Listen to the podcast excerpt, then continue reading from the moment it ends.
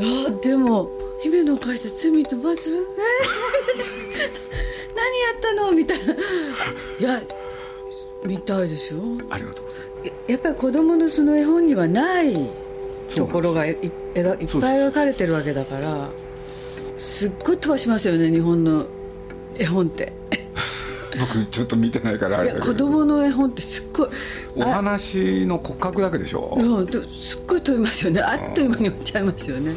だからまあ実はね「かぐや姫」っていうのもね原作はね、あの月からやってきて俺でオーナと沖縄がね、彼女の幸せを願ってみあの都へ連れてく、それでし彼女の幸せは誰か王子様と結婚することだろうと、で5人の貴公子が出てきて、で挙句の果ては帝まで彼女を見初める。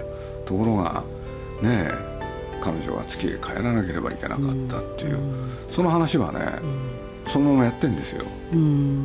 で僕は短いかなと思ってたらね高橋さんっていう人がこんなことを言い出してね起きた出来事はね原作に書いてあるけれど、その時々、姫が何をどう考えたのか、どう思ったのか、それが描いてないと、だからそこを付け足しますって言って、やったらね最初のシナリオが3時間半ありましてね。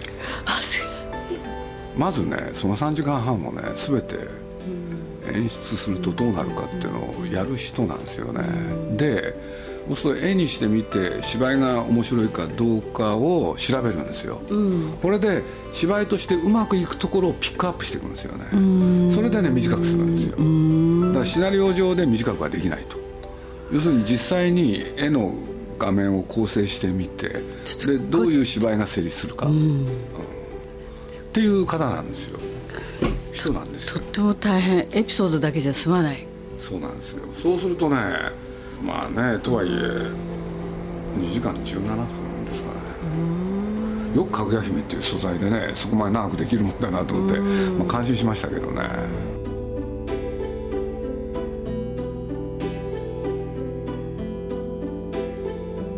今週の鈴木敏夫のジブリ汗まみれは去年9月に放送した女優の吹雪純さんとの対談の続編をお送りします。鈴木さんに鋭いと言わしめた吹雪さんとのジブリについてのお話。今回はどんな展開になりますか？ちょっとあの思うんですけど役者として。あれだけイメージがあって絵コンテが描けたらあの映画撮っても動画高さんは、ね、実写であってもいいんじゃないか高って。さんの方は。ちょっと。あまあそういうね意見もあるでしょうし高さんの方はね随分その実写の要請がいろんなとこからあったですよね。あっていい気がしますよね。まあね。じゃあ何のためにね実写じゃなくてアニメでやってるんだって話でしょ？いやでもアニメはアニメで全然そのそれこそその現実ではない世界だから。ただね高さんに言わせるとこうなんですよ。人間がやったら当たり前のことをね、絵に描いてそれを芝居つけるとね、みんながね人間がやるやるよりもちゃんと見てくれるって言うんですよ、なるほどなと思うんですけどね。だからよく僕らの作品ね、物を食べるシーンっていっぱいあるんですよ、ええ。そうすると物を食べるシーンって書くの大変なんですよ。あでもそれちゃんとやるとねお客さん喜んでくれるんですよね、ただ飯食ってるだけなんですけどね。本当に。あいや難しいかもしれない。何が？そうですね。あのいや映像で撮っても食べてるところはやっぱりあの難しいからカットされたりしますもんね。あそうなんだ。うん。あの 3D で一度撮ったんですよ。ラーメン食べてるところ。うん。やっぱりあの食いしん坊としてはそういうの 3D でも見てみたいって思うわけじゃないですか。だけどそれはとうまく撮れなかったですね。あの使ってもらえなかったな。どういうふうに映ってんだろうって私なんか思うんですけど。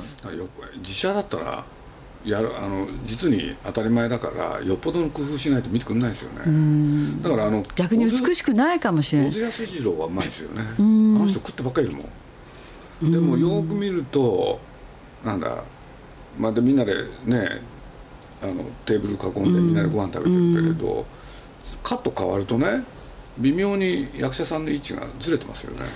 えそうカメラポジション変わると、こいつ邪魔だからって言って横に置いちゃったりさっきまでここに男の子がいたのにね次の向こうから撮ったカットではこの子はここ行ってたりするんですよね。ああ大胆ですよね。でも見てる人はそこはどうでもいいわけですね。そうそうそうでまあ何回もこちら商売だから見ると、そういうところを発見すると面白いですよね。うん。だけどやっぱり何て言ったのか食べるシーンはやっぱり小津さんはうまかったですよね。だそれで言うとあの山田太一さんと倉本壮さんはやっぱりその影響あったですよね。やたら食べるシーンがある。あと、久世さんもそうですよね。よね。寺内貫太郎が確実にテーブ、茶の間から入ります、うん、そういうことあるんですよね。これ食わなきゃ人間生きていけないわけだから。このかぐや姫の方は特にそうなんだけれど高橋さんって久しぶりなんですよね、そしたらその名前だけ知ってるけどね実際はどういうものをどういう人かっていうんで、ね、日本中の上手なアニメーターみんな集まったんですよ。その人たちでやるからこれを一体どうやってやっていくとかっていうのがね もう二度と作られませんねこれは。いや大作ですよこれ。もう世界中で見ますよねちょっとこれはね世界出したいなと思って、うん、世界中で見ますね、うん、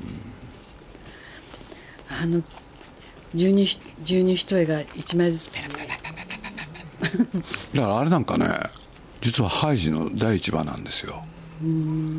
要するにアルムの山へやってくるでしょ？そうすると着膨れしてたハイジが一枚一枚服を脱いでいく。だから実を言うと同じアイデアなんですよ。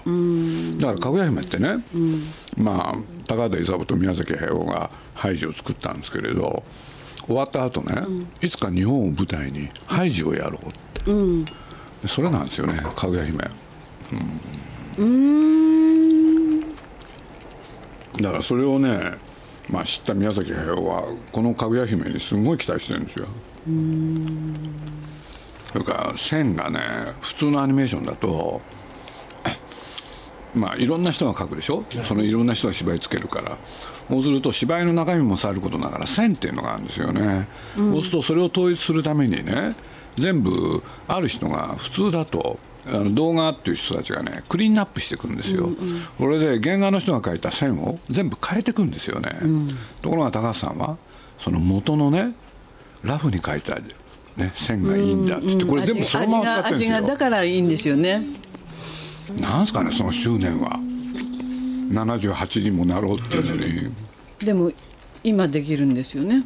若い時できなかったんですよね。全部筆でやりたいとかね、うん、まあ見たい。見たいですよね。筆で。うわ見たい。あの絵って本当にこう習慣的にずっと描いてないと描けないですよね。そうっすよ。ね。そう思う。描いてんですか？なんか。私は。絵描くの好きなんだ。絵描くの好きじゃないけどあの携帯のあのテンプレートとか、うん、月にカレンダーでカレンダーを書いてそれをテンプレートにしてみたいな。えこれそうなんですか？これはだから下にもドラゴンがいたりしてちょっとなるほど。ちょっと送ってくえこれ全部自分で？はい書いてますこれ鉛筆ですか？いろいろもともと好きなんだ。絵はいや好きじゃないけど書きますなんか。あ動いてる。うん。書かなきゃいけない状況に置かれちゃったんで書いてるだけで。うん。え好きかもしれないいやかなり好きですよこれは。明らかに。そうか。大体書き直すとよくないの。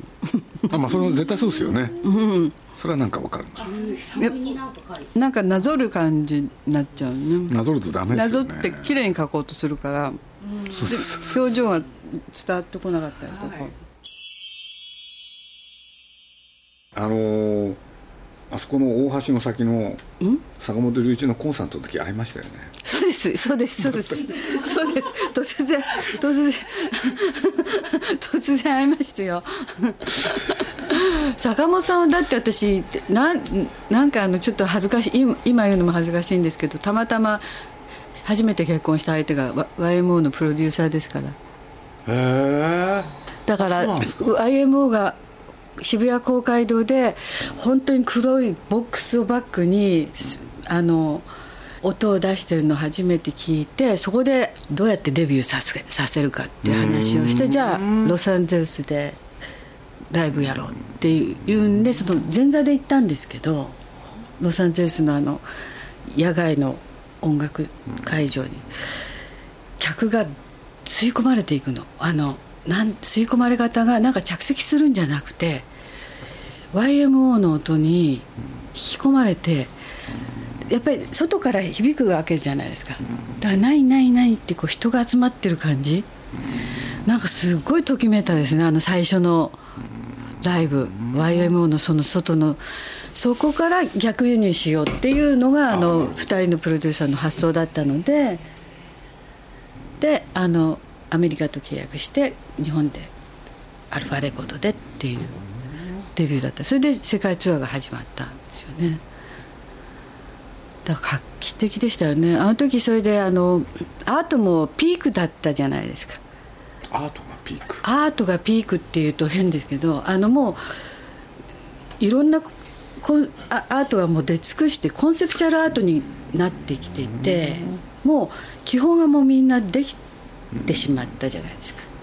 でコンセプトのアートになってそこから次どこ行くかみたいな70年代ってそういう時代だからだからそのレコードジャケットもいろんなその振り改装してロシアのアートに戻ったりとかいろんなファッションもだから中国行ったりいろんなことしたじゃないですか。ワールドになりましたよね一気に。あれやっぱりいきなり外に持ってったからだと思うんですけどやっぱり発想の転換で。日本からじゃなくてね。うんだからすごくいいじいい時代っていうか時代に乗ったんですよね。うん。そうだからすごい面白いものを見たなって。そういうのを目撃してるのでだからそのその後ずっとその坂本さんも細,、ね、細野さんもみんな見てるわけじゃないですか。ずっと。何年間の付き合い、うん、そういうのがあるんですね、うんやっぱかっこいいですよね坂本さんね、ね、うん、だからいっぱい多分引き出しがあって八重はもうとにかく結構苦労したって言ってたね。言ってたんですよ。やっぱりこうだからいっぱい出したかったんでしょうね表現をね、それはやっぱりドラマそれがちゃんとドラマにつながった大河につながった。だからすっごいつかみがいいっていうか。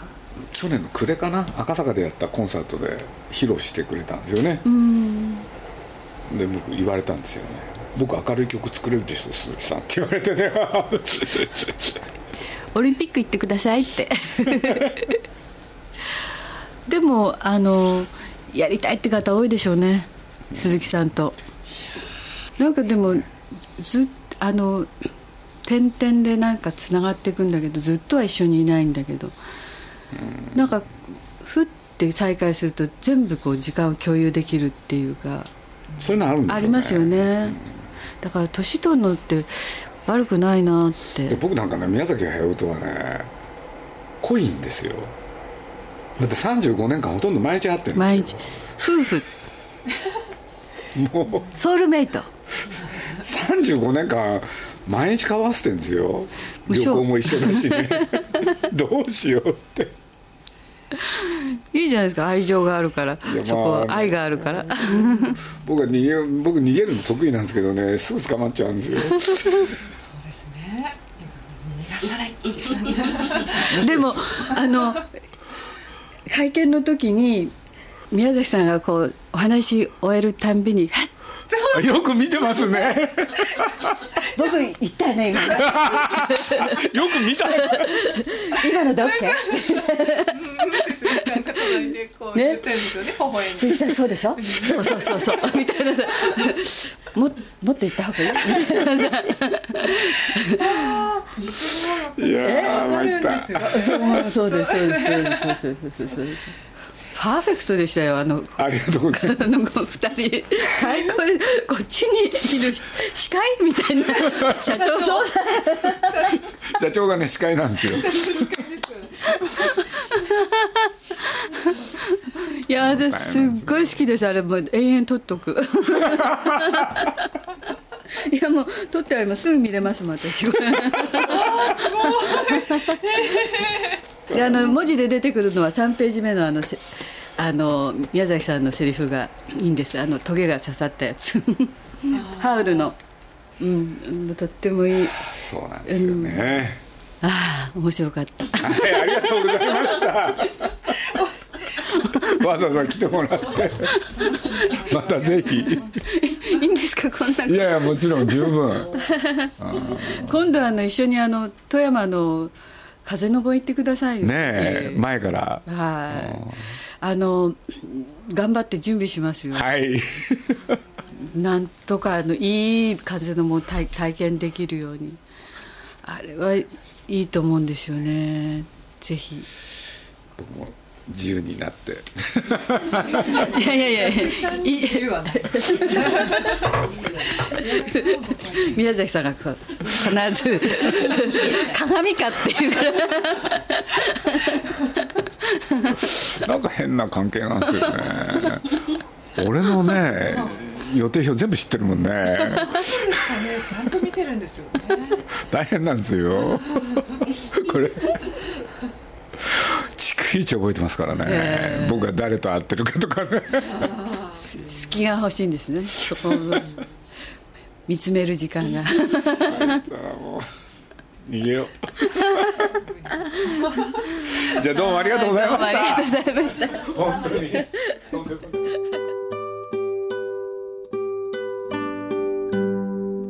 吹雪さんと鈴木さんのお話いかがだったでしょうか？収録時にはご覧になれなかった高畑勲監督の「かぐや姫の物語」後日ご覧になられたということで感想をお聞きしましたもうとにかくあっという間でしたね。早かったです。それであのかぐや姫にやっぱり気持ちを感情移入できるからこうとってもスムーズにおーっていう間にこう流れていくっていうかそれからあの導入部もあのいろんな植物がいっぱい目に入ってきてそれやっぱりちょっと感動でしたね。あんなにこう鮮やかに結局自分の記憶をこう蘇らせるようなこう映像っていうんですか？それはやっぱりアニメではあまり経験がやっぱりそういうリアリティは自分の自分の気持ちと体感とがこう見てるものとこう一体化するっていうのはやっぱり絵の力がすごいんだと思いました、うん、だからあの絵のタッチはあのいろいろ皆さんどんな意見を持ってらっしゃるのか分かりませんが私は大好きです、うん、あとあの驚いたのはちいさんですよね。なんか生きてるんでまずそこに感動してそれであの「こっち来いこっち来い」ってセリフを何度も何度も繰り返すもう知らない間にこう抱っこしてる時にこう泣けてるんですよね。あの泣けてるところがまあ私は2箇所ありましてこう人を抱く抱かれるってみんなそのこう体の中に記憶のあるものそれが自分のことのようにこうよよみがえるっていうかその温かさがよみがえってくる。あれはあの2度来ましたね。知らない間に涙になってるっていう。多分そこから皆さんこうどーっと引き込まれていったんだと思うんですけどだからやっぱりあのちいさんの生きた声っと皆さんもとってもやりやすそう。宮崎さんのあのあこれこの声は誰かしらって思うようなことなくなんかこう芝居と連動してとっても見えたのがすごかったですね。だからああいう作品の作り方後から声を入れるんではなくて最初に声を入れると宮崎さんのは宮崎さんのでこう別の面白さとか良さはあるんですけどなんか別のなんかこう感動がありましたね。役者として。でああいうふうに撮ってほしいなっていうのは私あの一度お話ししたことはあったんですけどそしたらどんなに楽だろうっていう役者の勝手な思いなんですけどね。私はなんか想像力は膨らむのでなんかこう台本を膨らます？そうやって読んでいくとあのなんかこう気持ちを入れやすいんじゃないかなって役者の立場で思ってしまうんですけどもああでもそういうこともあるのかもしれないでも役者として逆に思い切ってやれるからそしたらあの違うところは演出が「あいやそれはイメージ違うんですよね」ってちゃんとそのそのための演出があるわけだからなんかこういう方法いいんじゃないかなってあの思いましたけどね。この映画はですねどんな人に見てもらいたいかっていうとあの意外と大人に響く映画なのでそれもあの段階世代もそれ以上の人もそれから実はやっぱりあの田舎で育った人も意外とこうじんわりこう土のぬくもりというか人のぬくもりというかこういう感じって伝わってくるんじゃないかなって思うんですよね。そして今あの何か女性がすごい時代になってるじゃないですか。それやっぱりあのすごく本能的だったり自然に対してすごくこう反応できるやっぱなんか女性が実はかぐや姫になれる映画だから本当にあのこう感情移入して自分がかぐや姫になっちゃうような 若い人は逆にそういう位置でポジションで見れるかもしれないですよね。だから層はすごく広くってあの多くの方にいっぱい見ていただきたいなって。で小さい方も小さいお子さんもなんか記憶の隅に残ってて大人になってまた見れるなんかこうとっても重みのある深い作品だと思うんですよね。これは永久保存版の、えー、天然記念物じゃなくて財産ですよね文化財産ですよねだからあのぜひぜひこう最後まで残るような皆さんの心にも残るいい作品だと思います。えっと私あの高畑さんって実は「狼少年剣」見てたんですよ子供の時、えー、小学校でであの時あのあの時代は森永のキャラメルが剣のあの剣の狼少年剣のキャラクターが起き上がりこぼしになっておまけになってついてたんですよ。でそのバナナ味のキャラメルを とにかく剣が大好きであの障子の山にこういっぱいずらずらずらって並べたくてそんぐらいの高畑さんのものを見てた。それが今えこんな形でまた再会できたっていう。なんかあのこの大人になっても何十年経ってもこう見せてくれる。高畑さんにすごくあの感謝しました、うん、あのもっともっと頑張れるのでもう死ぬまで頑張ってほしいと私はあの思いましたね。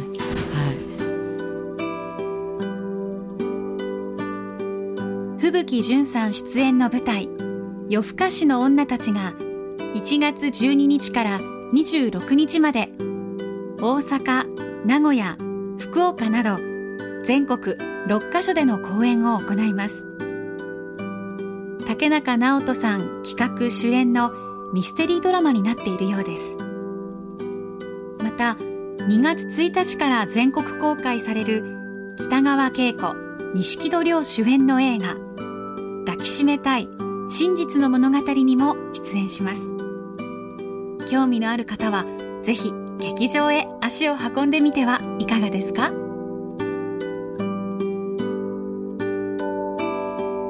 鈴木敏夫のジブリ汗まみれ。この番組はウォルト・ディズニー・スタジオ・ジャパン。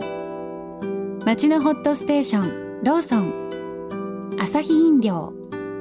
日清製粉グループ。立ち止まらない保険。MS&AD 三井住友海上。au の提供でお送りしました。